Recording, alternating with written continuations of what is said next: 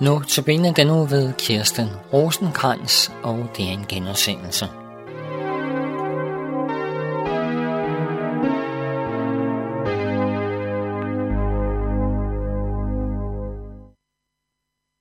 Og jeg fortsætter med Sarah Jungs andagter og de refleksioner, det giver mig at læse de andagter.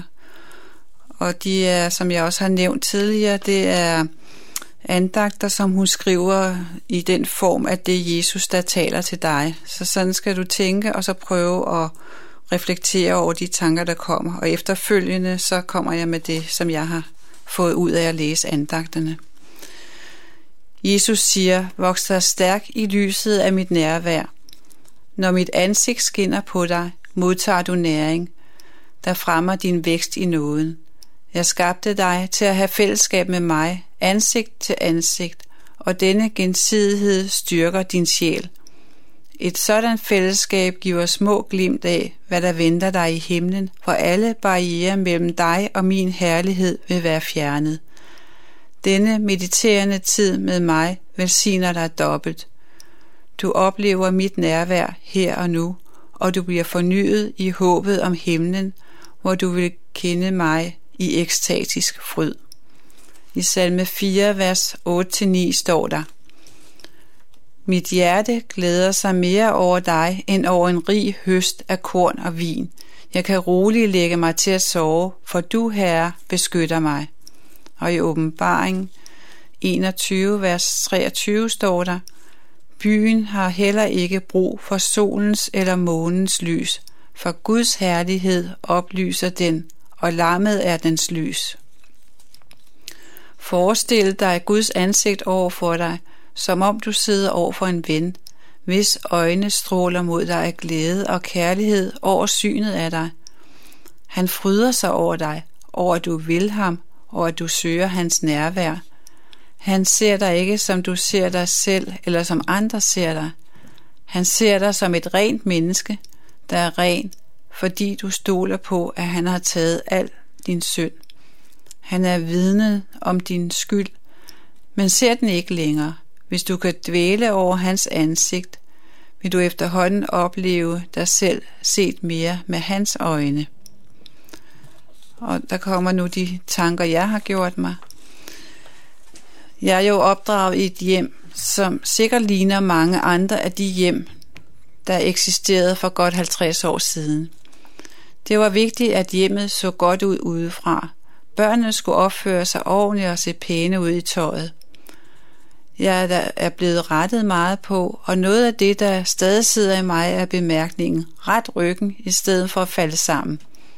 Den har jeg lært, og jeg forsøger stadigvæk at rette ryggen, når jeg kommer i tanke om det.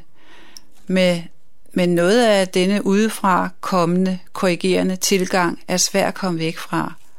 Det endte faktisk med, at jeg begyndte at se meget på mig selv med andres øjne. Jeg tilpassede mig omgivelsen så meget, at jeg mistede mit indre billede af mig selv. Det endte med, at jeg egentlig, øh, da jeg var ung, blev meget nervøs, når jeg skulle ud blandt andre mennesker, fordi jeg blev bange for andres syn på mig, og det blev en styrende faktor. Det kan tage rigtig mange år at komme videre med sig selv, men mit liv har altid været fyldt med bøn til Gud om at sætte mig fri fra denne styring af, hvad andre tror og hvad andre tænker om mig. Og nervøsiteten var der godt nok, men at, øh, at Gud også kunne få lov at danne mig til et redskab i sine hænder. Og jeg har efterhånden lært at hvile i hans stærke hænder, også selvom at der kan være rigtig meget, der forstyrrer men noget af det skønneste er at modtage hans store kærlighed, og at det er den, der har dannet min identitet. Hos ham kan jeg spejle mig og se mig elsket. Ikke udefra, men det er en kærlighed, der elsker på trods af både mit udseende og på trods af mine egne selviske tanker. For hos ham, der finder jeg den ro, som overgår al forstand. Og når jeg har øje for ham, får mit liv et helt nyt perspektiv og jeg fyldes af glæde. Hvad gør det egentlig så, om mit liv indimellem er fyldt af smerte, eller der findes så meget lidelse her i dette liv, når blot jeg får lov at mærke Guds nærvær? Jeg kender også godt til at kunne blive helt eksalteret af glæde. Blandt andet øh, husker jeg fra jeg var barn af, at da jeg skulle konfirmeres, så glædede jeg så rigtig meget og i rigtig mange dage. Og jeg har ofte haft det sådan, at jeg ikke har kunnet sove ordentligt om natten af bare glæde. Og jeg husker en episode der lige inden jeg skulle konfirmeres, at jeg dagen for inden skulle ned i vores kælder derhjemme i mit barndomshjem. Og så var jeg på vej ned ad trappen, så ville jeg hoppe de sidste trin med det resultat, at jeg ramte loftet og faldt ned på trappetrinen og mistede pusten, fordi jeg slog luften ud af lungerne. Og lidt efter fik jeg så vejret igen. Men det er jo sådan nu, at vi endnu ikke er nået til himlen, og vi kan blive slået om kul, ligesom jeg blev slået om kul af bare glæde, da jeg hoppede op i loftet, og midt i drømmescenariet om at møde Jesus. Der kan vi også øh, ligesom blive mindre nærværende for denne verden. Men det er også vigtigt at tænke på himlen og tænke på det gode, som vi skal opleve der.